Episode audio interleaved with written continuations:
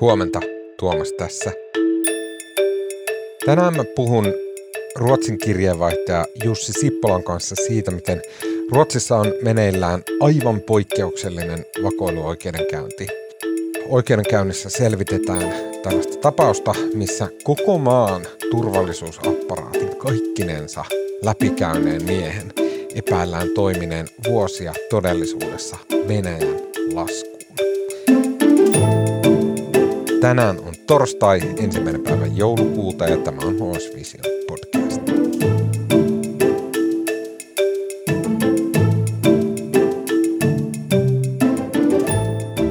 Jussi, siellä Ruotsissa on meneillään jotain, mitä hyvin laajalti sanotaan kaikkia aikojen, jopa kaikkia aikojen oikeudenkäynnöksi, mutta ainakin kaikkia aikojen vakoiluoikeudenkäynnöksi, missä on kyse kahdesta tämmöisestä um, ruotsalaisveljeksestä, jotka he on alun perin Iranista kotoisin, joista vanhempi veljes on tehnyt pitkän uran um, ruotsalaisissa erinäköisissä turvallisuuselimissä, ja nyt vanhempaa veljestä ja nuorempaa veljestä yhdessä epäillään uh, vakoilijaksi, että he on vakoilleet Venäjän hyväksi.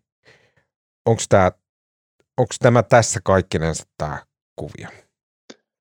No joo, tämä on tämä keissi, missä oikeudenkäynti alkoi viime perjantaina ja se on nyt käynnissä se oikeudenkäynti ja sen pitäisi päättyä sitten ensi viikolla. Ja siinä tosiaan näitä veljeksiä syytetään törkeästä vakoilusta ja niin sanotusti niin kuin päätekijänä olisi tämä vanhempi veli, jota tämä nuorempi veli olisi sitten auttanut. Ja kyseessä on ihan poikkeuksellinen vakoiluepäily.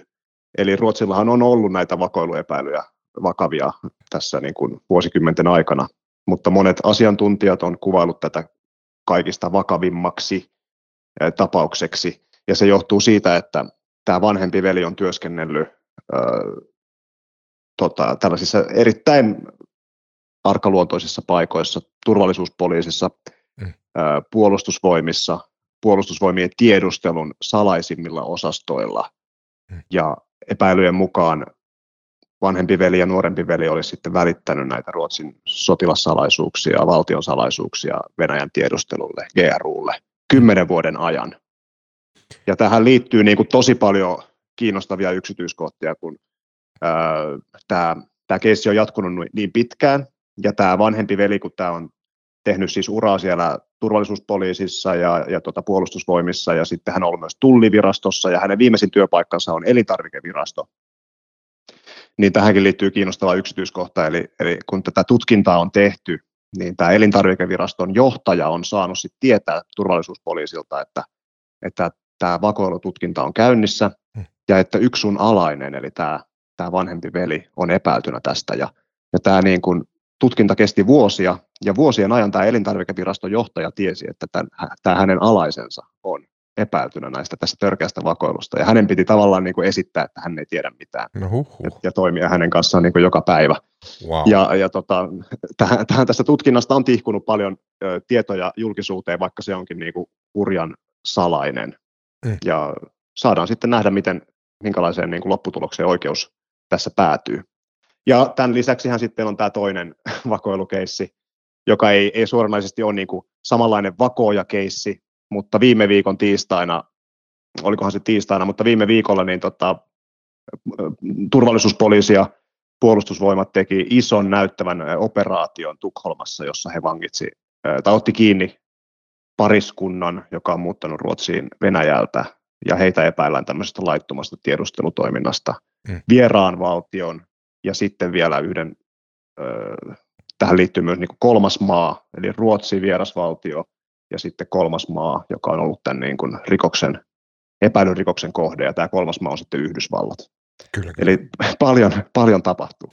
Eli t- tässä on niin paljon, mä, mä summaan vielä, eli on menossa kaksi vakoilutapausta tällä hetkellä Ruotsista. Toinen on oikeudessa, ja siinä on nämä Iranista lähtöisin olevat veljekset, jotka tosin molemmat ovat hyvin pitkään asuneet Ruotsissa, ainakin ovat, tämä vanhempi veljes on käynyt yliopiston opiskelut Ruotsissa ja näin. Ja sitten on vielä Joo. toinen, tällä, tällä vai viime viikolla paljastunut vielä toinen tapaus, missä aviopari, venäläistaustainen aviopari ovat vakoilleet. Ilmeisesti sitä ole ilmeisesti sanottu, mutta Aftonbladetin tietojen mukaan GRUn, eli myöskin Venäjän Kyllä joo, ja kyllä toi tapauksen syyttäjä sanoi perjantaina, että GRU-yhteyksiä epäillään, että tämä, kyllä. tämä mies olisi sitten GRU-upseeri. Ja tämä syyttäjä sanoi kyllä, että tässä, ei, tässä niin kuin rikosnimike ei ole vakoilu niin kuin näissä veljesten tapauksessa, vaan tämä on niin kuin törkeä niin kuin laiton tiedustelutoiminta, joka liittyy siihen, että tällaista jotain niin kuin sotilasteknologiaa oltaisiin välitetty Venäjälle. Kyllä, kyllä. Öö, nämä keissit.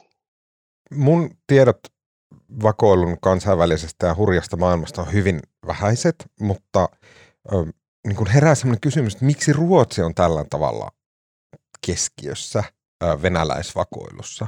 Osaatko yhtään jotenkin avata, että miksi juuri Ruotsi? No tässä niin kuin ruotsalaisessa mediassa ja suomalaisessa mediassa on näitä vakoilun ja tiedustelutoiminnan asiantuntijoita haastateltu, niin sekä Suomi että Ruotsi on hyvin kiinnostavia vakoilutoiminnalle, tiedustelutoiminnalle. Tietenkin toi Venäjän, Venäjän läheisyys on, on tota, tässä, tässä keskeinen. Ja Ruotsissa niin kuin on, on tota, turvallisuuspoliisi maininnut myös, että, että se on Venäjä, Iran ja Kiina, jotka tekee laajimmin tiedustelutoimintaa ja vakoilutoimintaa Ruotsissa. Mm. Ja si, siihen, siihen voi niin kuin liittyä myös se, että Ruotsissa on, on myös paljon niin kuin näiden maiden kansalaisia, joita voidaan sitten hyödyntää tässä tiedustelutoiminnassa. Kyllä. Ja tietenkin vaikka, vaikka Venäjää nyt varmaan voisi olettaa kiinnostavan Suomen ja Ruotsin sotilassalaisuudet mm. ja, ja suunnitelmat Venäjän, Venäjän suhteen. Mm. Äh, millä, millä tavalla tämä äh, vakoiluoikeudenkäynti, joka on siellä erittäin isolla otsikoissa, millä tavalla se on vaikuttanut tavallisten ruotsalaisten mielikuviin tai keskustelun siitä, että missä on menossa, paitsi ruotsalainen, ruotsalaiset turvallisuuselimet, niin myös kenties asenteisiin Venäjää kohtaan. Millä tavalla se näkyy siellä keskustelussa? No se näkyy muun muassa sillä tavoin, että nyt kun Venäjä teki suurhyökkäyksen äh, Ukrainaa helmikuussa, niin sitten Ruotsissa tavallaan alettiin keskustella siitä, että kyllä Ruotsi on ollut ollut naivi tavallaan suhtautumisessa tähän puolust, omaan puolustukseen ja tähän, ää, minkälainen tilanne Euroopassa ylipäätään on, että Ruotsissa on monet aina sanonut, kun Ruotsi alkoi riisua puolustusvoimiaan ja, ja tota lopettaa asevelvollisuuden, että, että Ruotsissa uskottiin ikuiseen rauhaan. Ja nyt tämä vuosi on osoittanut sen, että ikuista rauhaa ei valitettavasti ole tällä hetkellä. Ja sitten on nähty, että tämä, näiden vakojen paljastuminen on myös niin kuin osa tätä, että sellaiset niin kuin viattomuuden ajat ovat ohi, että, että tarkkana täytyy olla, ja kyllähän tämä näkyy tässä ruotsalaisessa keskustelussa ja ihan katukuvassakin, että puolustusvoimat on alkanut mainostaa kaduilla, busseissa, lehdissä, hmm. ää, tällaiset viranomaiset, jotka on vastuussa tällaisesta kansalaisten niin kuin, ää, varautumisesta ja siviilipuolustuksesta, niin mainostaa mainostaa äh, erilaisilla kampanjoilla, että, että maapuolustus on jokaisen asia ja puolustusvoimat yrittää rekrytoida lisää, lisää ihmisiä. Että kyllä se niin kuin näkyy ja tavallaan niin kuin, eihän tämä puolustuspolitiikka ja tällainen ole ollut mikään iso puheenaihe Ruotsin politiikassa vuosiin, mutta niin. nyt se on.